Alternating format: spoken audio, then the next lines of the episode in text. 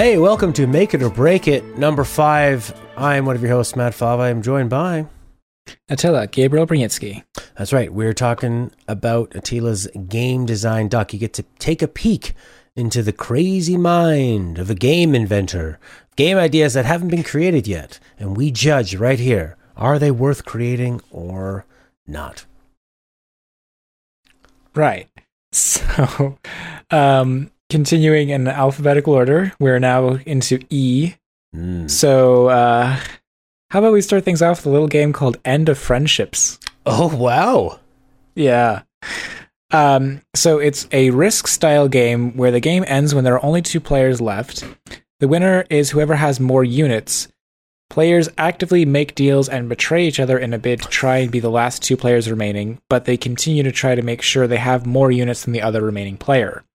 This means players could end up attacking the ones they've made deals with to try and end up with more units on the board, and players can make whatever kind of deals they feel like they want to, including the ability to lend units to each other. Okay, so you're trying to get more units. By the way, End of Friendships, that should be the subtitle on basically every board game. Pretty much. I mean, like there was a game that uh, diplomacy that Mhm. was also like very well known for being a ruiner of friendships. Ah, so ironic. All right, so you're trying to get more units than the other players, and you're doing this by brokering deals, say like Monopoly or Settlers of Catan style, and it's kind of like by any means necessary. Encourage Yeah, to I mean, I- backstab. Whenever I have a sort of bare bones uh, design doc like this, I feel like the inspiration is always taken from the base game, which in this case would be Risk. Um, Okay. Have you played much Risk? Um, you know, as far as I understand, you put your units. The decision is where you know which areas to protect, and then you send in your units to attack other people's units, and you roll the dice, and you have a better chance if you have more units in them to win. That- yes, that's yes. Um, because I was given a computer game version of the board game, which is great because Risk is reasonably fun to play, but it's a lot of setup time Yeah, yeah. s- and a lot of tidy up time as well, trying to put all the little plastic pieces back in the right tins.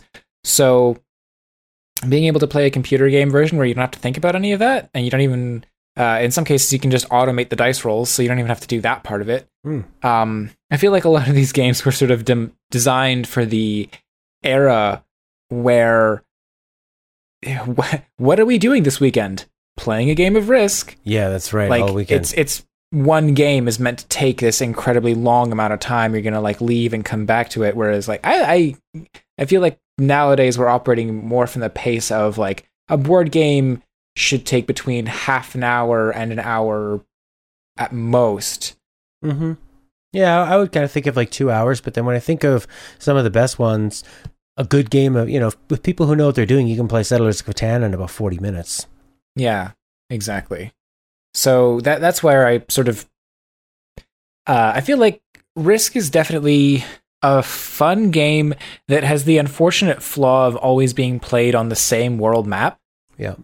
just because you get these like cultural observations of like people realize like oh hey you know it's kind of a dominant strategy to just put your guys on papua new guinea and capture australasia for bonus two units through the entire game so i feel like even though i didn't write it in on this game design doc um, having a version a game that's like risk except maybe more like settlers of catan you get to design your own world map Mm-hmm.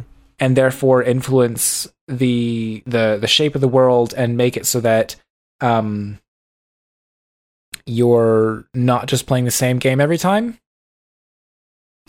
All right, so it's like Risk in a way, but you want to do it. Uh, you want to you want to mitigate the uh, remove the problems of Risk. So you're trying to keep Yeah. it more like procedurally generated. Yeah, absolutely. Just because uh like I I play Risk with my friends reasonably often if it's like a birthday party or just to get together and there's this like a, a lot of the time the game will just play out the same way because you know I'll, I'll spoil it right now because I've played against the computer like hundreds of times. Um, best way to win a game of Risk is yeah capture Australasia if you can because you get a bonus two units. capture South America because that gives you also two units and it's very easy to defend from only two points. From there, sweep over to Africa because then you get three units and it's reasonably easy to defend. Then capture North America because you get five extra units. Then you take Europe and then Asia. Like that's how you beat risk, Mhm. or at least that is the strategy that has worked for me nine times out of ten. The uh, the other main thing in risk is that every time you defeat an opponent and capture one of their territories, every turn where you successfully capture a territory, you are awarded with a card, and you can cash those cards in for bonus troops. Um, you can hold up to five cards, at which point you're forced to turn them in for bonus troops.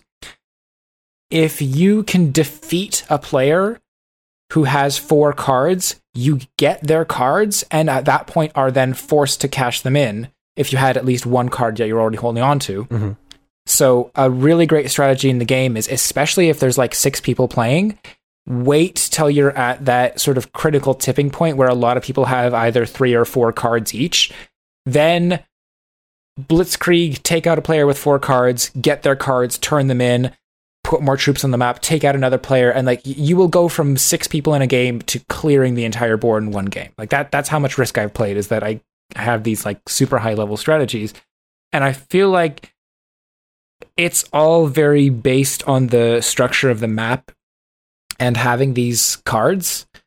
Uh sorry to tangent into like risk strategy for so long, but it, it's part of what um my experiences of playing risk are what makes uh, is what inspires this end of friendships game. It's why I say the game ends when there's two players left.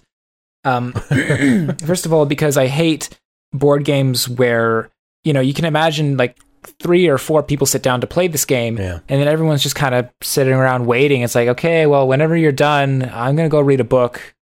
You know, Quite the or I'm gonna go play on my own phone. It's just Yeah. it's it's not fun anymore when there's a minimum number of people still competing in the game. So I said, Les Catan is great because one person just wins like that and everyone loses at the same time. Exactly. Right. Everyone's still in it for a really long time. I remember like the some of my least favorite games are the ones where somebody gets knocked out and then they just have to sit out the rest of the time. Um, Too much there's like a real game.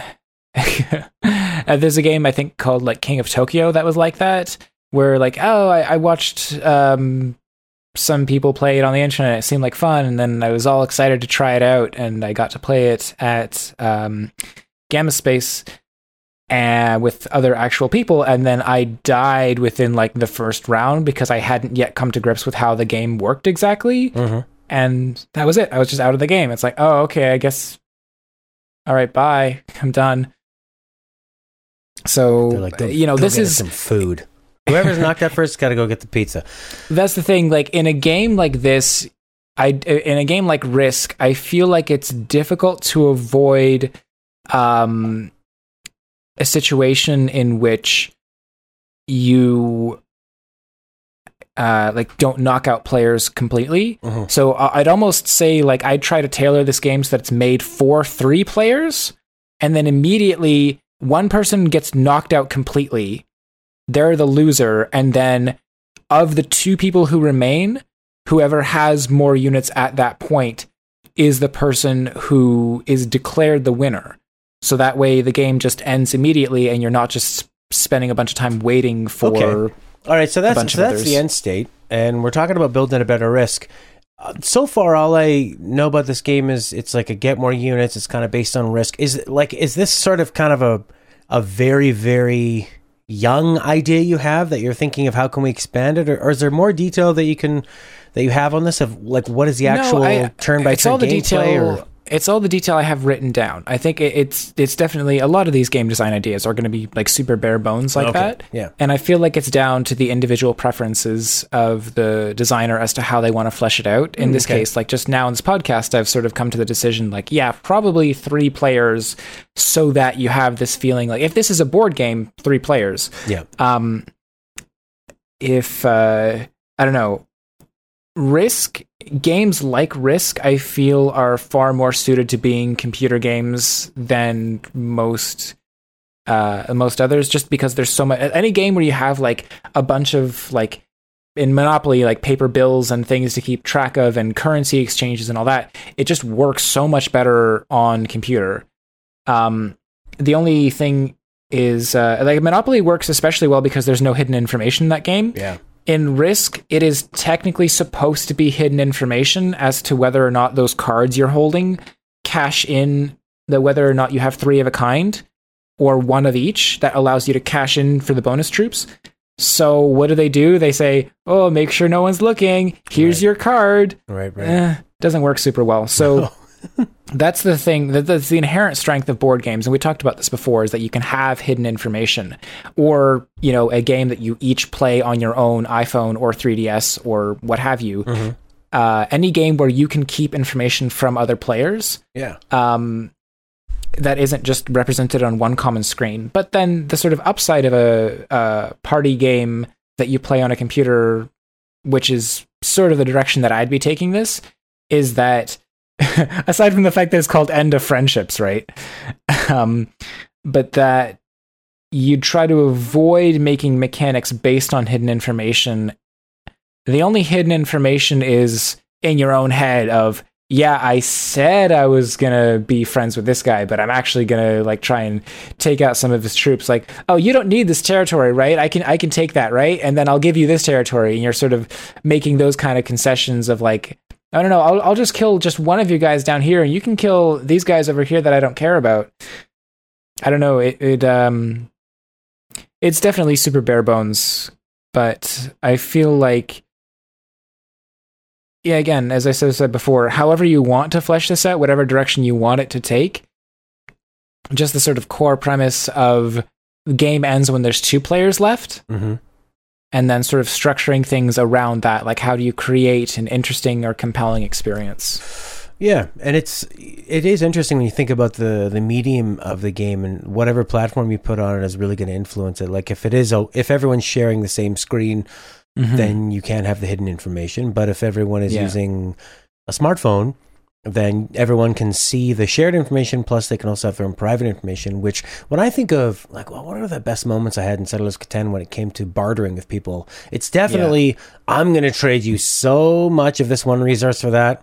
And they go, "What a great deal!" And then you go, "Monopoly card," and you take all of that one resource right back, Yeah. and you know how much they have. You know, things like that are really fun um, but would require separate screens or uh, they require hidden information. So, Absolutely, But like I- on cards or something. but you know, something that is uh, that anything that includes bartering, I think, is really great, and um, and and that includes sort of a personal choice where you could go in many different ways, and uh, you know, in those fail states you were talking about. So, I think this one is more of a End of Friendships is a really good name for a game, that's for sure. But in the end, it kind of comes down to this. This is more like a germ of an idea, and if somebody can come up with something more and Yeah. flesh it out, this is almost like a little brainstorming. session. It's it's difficult to whether to whether or not to give this one a make it or break it, just because it is like, well, what's the game? You Yeah. know, uh, I feel like that you could do some interesting stuff where, um, imagine submitting attack orders, like actually like writing them down, then passing them along to other players, like passing Hmm. notes to each other, so that you feel like someone is not privy to some information or you can say like oh no no don't worry my attack order this turn i'm going to leave you alone and then sure enough you write on your attack order like yeah capture this territory from that player and you send it along um and then some person like flips the turn flips over the card at the start of the next turn it's like oh you you attacked me what the heck so Well, yeah. What if what if you had something with uh, multiple Mm. people and there were the different turns, but different people were in charge of different things. Like one person was in charge of the attacks, and one person Mhm. was in charge of say handing out the resources. So you did have to handle like if that's I might just be reiterating exactly what you said. Whereas like Attila's in charge of this, so I have to I can tell tell this to the third person that's not here. Uh, I'm going to be doing this, and then I'm passing it over to you. Now you have the information as well. So maybe two out of the three people have the same information. One doesn't. He's and then they're wondering who's lying. They can maybe make a deal. Maybe they could offer you more resources to give up the truth. Yeah. Or you could call them a liar. Like anything that kind of brings together that sort of negotiation. Kind of like uh, what makes. Mafia Werewolf interesting.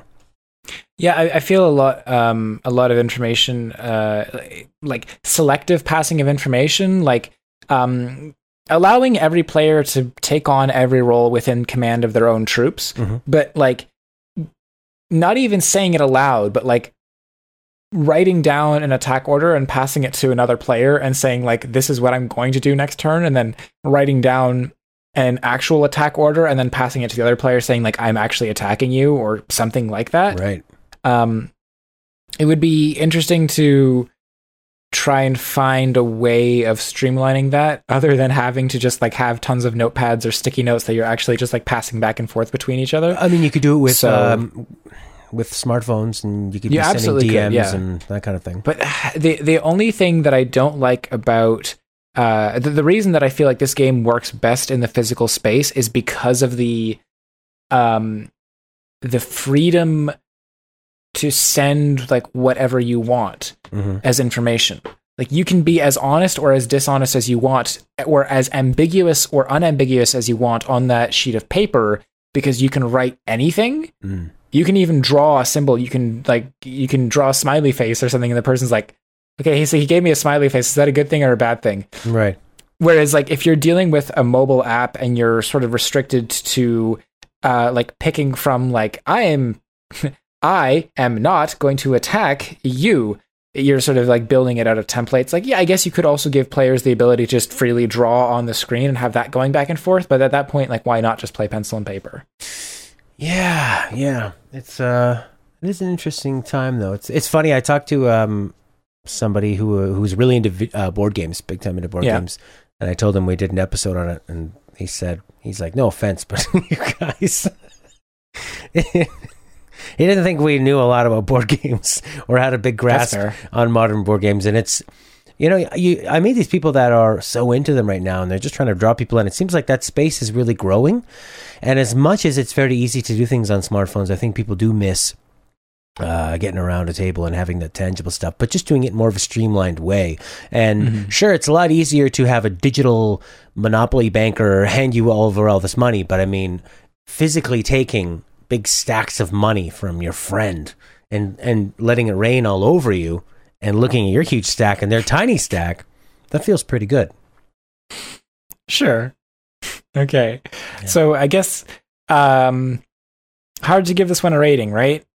Doesn't feel like a full idea at all. It just feels like a, an idea. It's just a, a- a Concept. start. Yeah. Okay. So um option 3, neither make it nor break it, but make something out of it? Make of it what you will.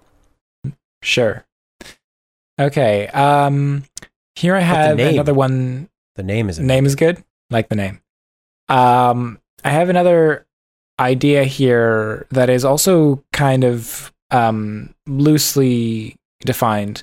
Uh, this one's called Enemies Inc. And the idea is you have a protagonist trying to get through a level, and you control each enemy and are trying to stop them. So imagine a game of Mario where you control the Koopas, you control the Goombas, you control the Piranha plants. When uh, the bullet bills, you tap on them to like make them shoot, or the Piranha plants to pop out and nip at the protagonist's heels. Mhm. So there's a predefined AI. You have access to edit the level and determine enemy placement. You might have limited resources of like where, uh, like what kind of enemies you can place, but you have like relative freedom as to like where you put them. Uh, but you just you, you might and the game might only say like okay you can place five goombas uh, of the different pipes you can put piranha plants in two of them and you can put bullet bill shooters uh, you know wherever you want but you can only place three of them or something like that. Um, and then let's say like power ups are sort of already in the level and you have to take that into consideration and say like okay well if there's a if there's a power up here then I probably want to place an enemy really close to it to make it difficult for the AI to collect the power up. Uh, that that I'm just improvising. I'm going Mhm. back to reading it now. Um, it's your job to make sure the level is unbeatable for the protagonist AI, uh, but then you get bonus points if you can beat it afterwards. Well, that's a really fun concept. See, when you initially said this, I thought of it as more of like a two-player game, two human players. But then to have an AI kind of makes more sense because when you when you imagine when you first when I first thought of it as a as a as a human being on the other side of it, I thought, well, that now you're sort of their skill is coming into factor. That's a Mhm. that's a huge variable that could which could still be fun too, but it makes a lot of sense with the AI. and then kind of sort of trick them. It's fun. It kind of puts you on the other end of things. In the end, it's mean- it's kind of like a tower defense, but more Yeah. focused. Yeah, I, I, I really do sort of envision this as a Mario style game Mm. where you are placing stuff down a la Mario Maker, except I don't remember when I wrote this design doc. It might have been, probably was before Mario So Maker is it was the screen is scrolling and moving, or is it a stab? I would think so. Uh-huh. I would think so. That's that's my idea. Is that you have like a big long level that you can see all of it, and you have to. That, that's what makes it a very deliberate choice of like where are you actually placing the enemies? Like, do you want to make it really difficult towards the beginning when they probably don't have any power ups, or maybe they have full health at the beginning of the level? So that's where you you do want to sort of um, not concentrate too many enemies towards the beginning because they have the most health and they can deal with them the easiest. You want to like rely on them to take some damage from environmental hazards throughout, sort of wear them down and then finish them off at the end. Um, that's why I feel like the angle of playing this as a um it does work either as a two player game or as a like one player versus AI. Um, the reason I think I had it written down as a one player versus AI is because effectively, uh, let's call them the game master here, the person who's responsible for placing the villains. They're always playing Mm. because they get to determine where they're putting the characters down, and then they get to control the characters. They have some marginal uh, influence over the characters when the protagonist is running through the level. Um, whereas if this was actually a two player game, you have large chunks of time where one player is not doing anything because they're waiting for the other person to make their decisions. right. Um, so it just it just doesn't work super well. Or it could be it could be where I mean like Mario Maker. Let's just pretend Yeah. Mario Maker doesn't exist, but uh, you know, you design the level and then you, you could just send it to your friend and then it's a challenge and they could go at it a whole bunch of times in that iteration. yeah, But as long as you could beat it. It basically I mean, yeah, you must have done this before Mario Maker. yeah. It's it's one of those things where uh, I feel like the one way you could sort of make it work is if one player has to um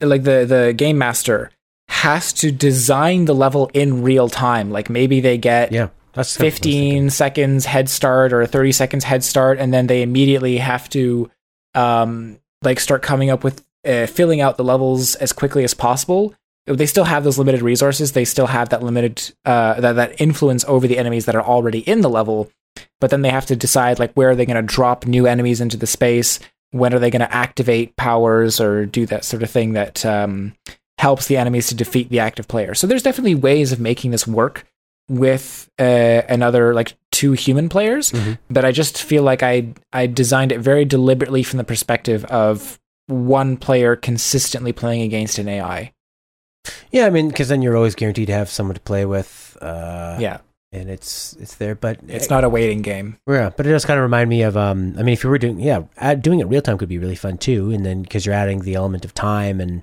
yeah it's like playing chess it's with a timer. time pressure So yeah, Yeah. you have that tension. Uh, but it, it reminds me of having I had Hot Shots Golf on the Vita, and you could play basic almost like by mail, where I could take a shot, and then my friend Mhm. could check his Vita and be like, "Oh, Matt took a shot. He does a shot," and then I check it an hour later, and we're playing one game over a course of a couple days. So you know that works too, being able to send something, especially a mobile game, if it is Mhm. going to be a mobile game, because it's something that you can. Pl- I love those ones where you can. It's not that's not time sensitive. Where Mhm. whenever you have your moment, whenever the, those people choose to go to the bathroom that day, they can get in a round or two of it. So I think it's a pretty interesting idea. It'd, it'd be, um, I like the idea of it being a bit more, more like almost turn based, where because then you can spend more time crafting the level. Yeah. The only reason, like, again, you could make it in a way that's turn based, but then you don't have that active engagement of the uh, the game master controlling the enemies and triggering the traps at the right time. hmm Um, but then, I guess I the, I wrote at the end that like, oh, if you can beat it, then you get like extra points. Is what I wrote. But the I don't know some extra reward. Um, the only issue with that is then you're handing over control of the level you've just constructed to another AI. So now you've just taken the role away. Um, so the level might not necessarily be as hard to beat if you're only uh, if if all these enemies that you've just placed are now they don't have the extra intelligence of a play, player uh, person actually sort of puppeteering them and instructing them. Mm. So I feel like you'd have to do something interesting where you write an AI for all the enemies that they follow on their own, and then you write an overall AI that is able to go in and quote unquote pay special attention to the enemies that the protagonist is actively squaring off against. Mhm.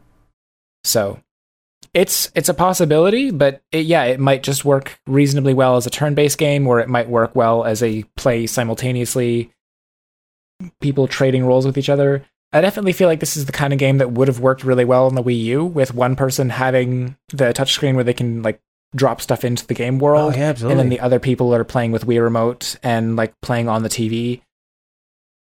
Um, other than that, yeah, I, I guess it would sort of have.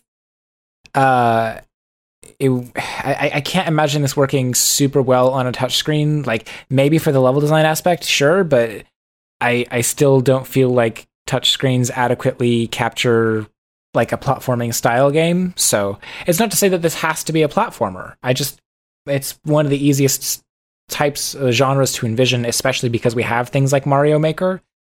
Um, I'd love to see if people could come up with other types of games like this where they are um, sort of creating level designers, uh, level design UI systems uh, that are friendly for players to use because Mhm. that's a huge challenge. Like u- user interface design is tricky at the best of times, and when you need to create a user friendly way of creating levels, like so much of the fine tune and polish and stuff, like you don't want players to be able to do impossible things, so you have to end up creating so many rules that have to be visibly represented in a level design space. I mean, it certainly wouldn't be easy. Well, that's what uh, Mario Maker works so well is because it was a it's a grid format. So Yeah. it's very mathematical in that sense. But I, you know, I've often thought of when I'm playing certain games and you're dealing with a lot of enemies and you die a bunch of times. You're like, oh, it's so unfair. They have such an advantage. And then I think, but would I really want to be in their shoes?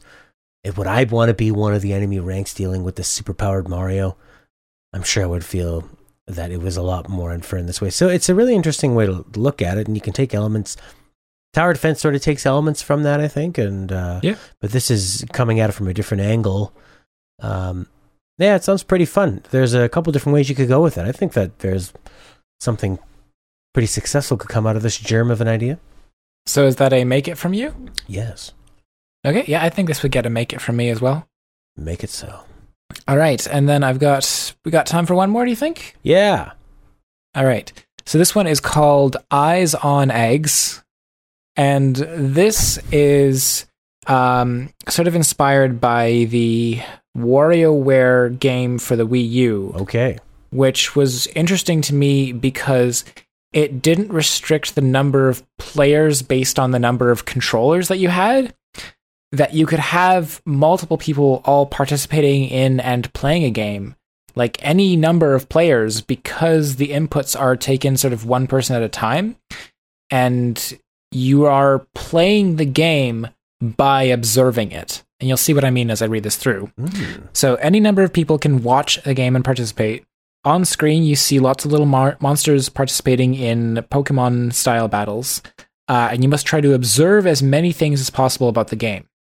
The game will periodically pause and ask, each participant a random question about a state of the game. So, which type is most effective against X? How much damage does X do to X? How many monsters of X type are there? Um, how many are there in X zone of the screen? Uh, or even how many of X monsters have died? So, there's a lot of different things you can ask the player, um, ask participants to try to keep track of in their mind. So you you might have like this running tally of like, okay, I see three little blue guys on screen. Uh, oh, but there's one in the bottom screen over there. So if they're asking me like in that zone, there's a three over there, there's one over there. Uh, it looks like in this game, green is beating blue. Um, and you might see like little damage counters popping off of them as they're sort of fighting each other. And the reason that the reason they're called uh, eggs is just because that's I had drawn a little doodle of these little like egg creatures that they're like popping out of eggs and sort of like bonking against each other as they fight.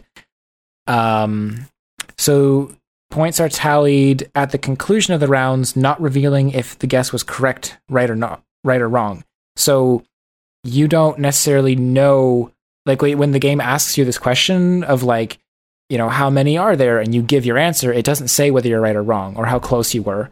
Um, the other thing is, uh, at certain points, people can um, choose. Okay, I'll just read it off here. Uh, the order players are asked questions in is randomized, but each player is asked the same number of questions, and players can pick different questions to answer them for different point values. So obviously, you might have started to think like, "Oh wow, it sounds like insane to keep track of all these details at the same time."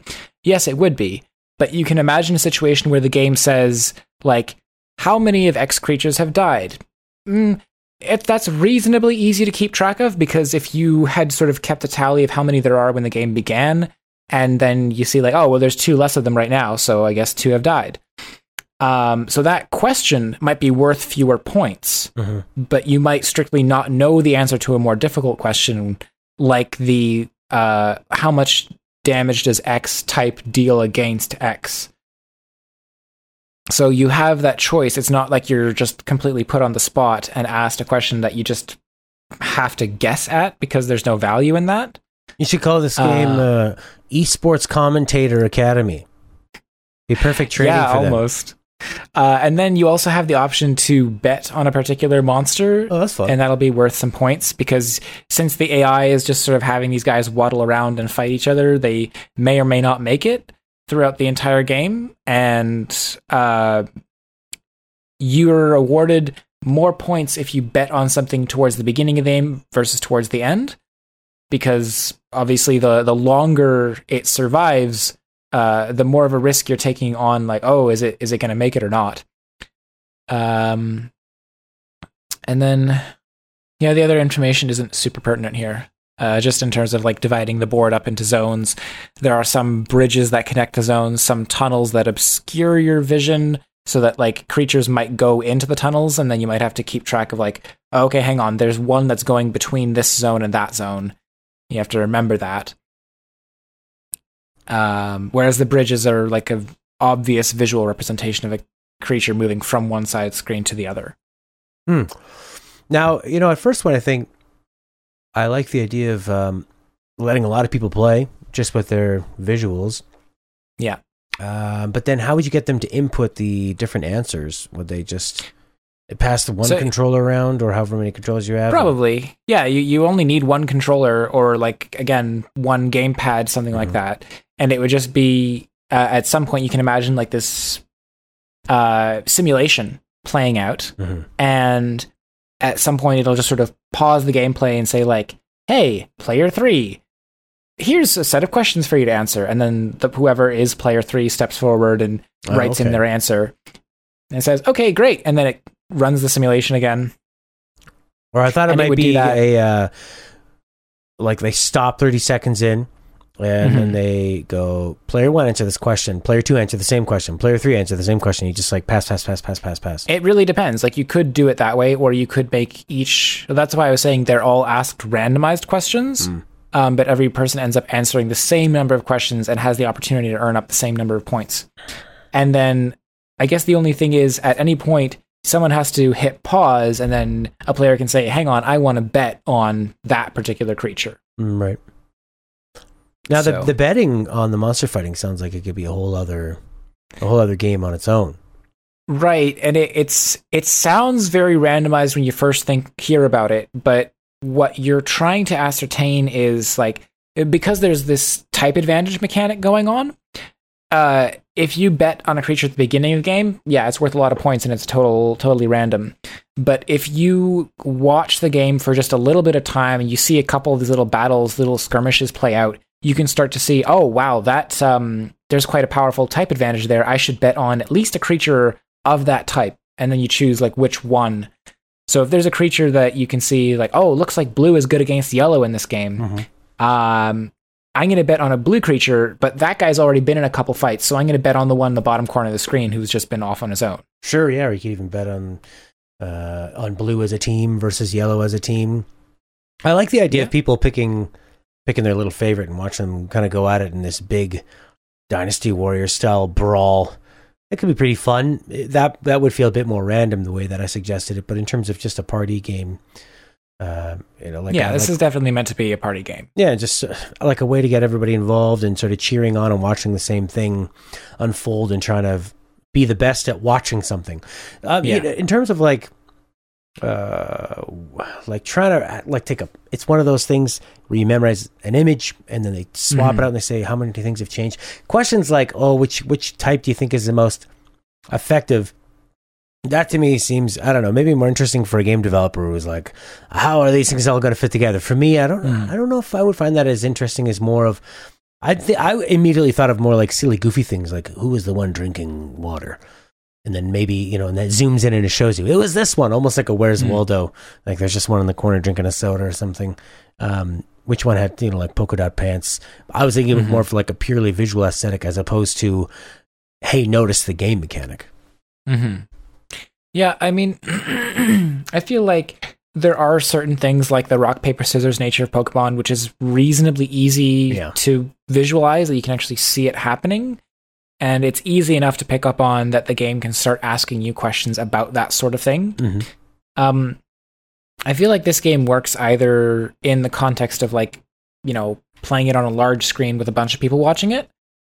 Um, it certainly doesn't work super well with one person holding a little phone screen and everyone's sort of crowded around it. No, But it could work if everyone's sort of logging into the same session and then everyone's watching the same simulation play out on their own phone, except for the fact that the way I've described things, there's usually a lot happening and a lot of detail might be hard to pick out on a small screen. But, you know, It the other seems more- hand, yeah. phones phones are getting huge these days anyway. So, true, but it does seem like a um, everybody crowd around deal, and people rarely crowd around phones unless Yeah. well, unless you're going to show some. no, and not that you, you'd never want to crowd around a single phone. I just feel like the the information density that you could put on a phone yeah, you'd have to tailor it like to the physical size of the device because you don't want people like holding the phone super close to their face trying to like pick out every detail. Just, You know, a quick, uh, eyesight. quick sidebar. We're just this got me thinking about like the shared Mhm. online session. I was playing Yeah. the newest Hot Shots Golf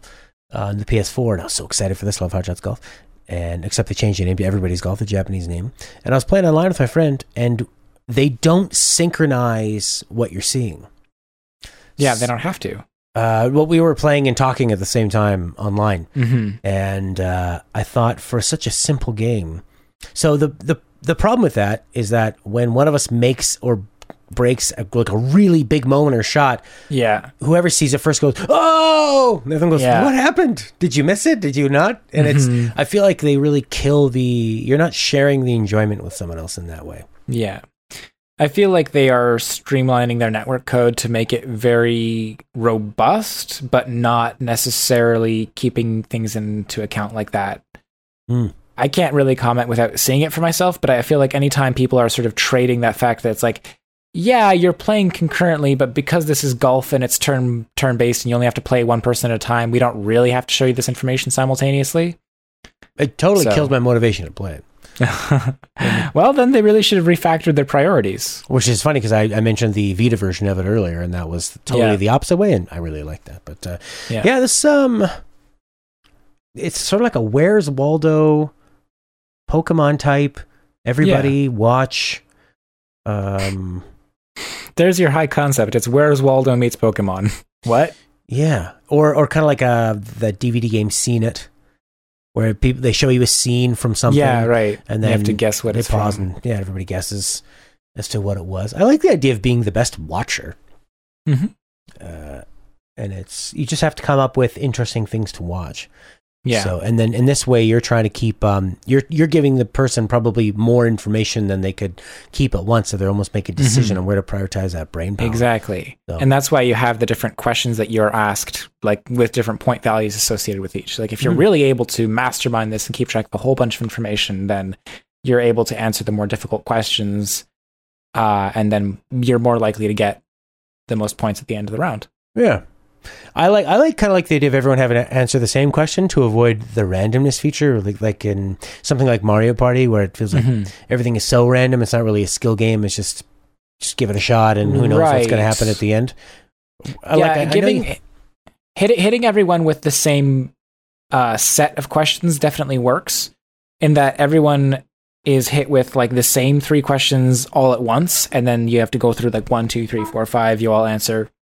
Um, that definitely works, just because, as you said, the nature of the questions you're asked throughout the game. How, how do you really guarantee that they're the same level of difficulty? It's easiest if just everyone's presented with the same questions. So that's that's probably a good refinement. who knows? Uh, I would say, yeah, give it a shot. This is a make it. yeah, Yeah, yeah I'd say it's worth it as well.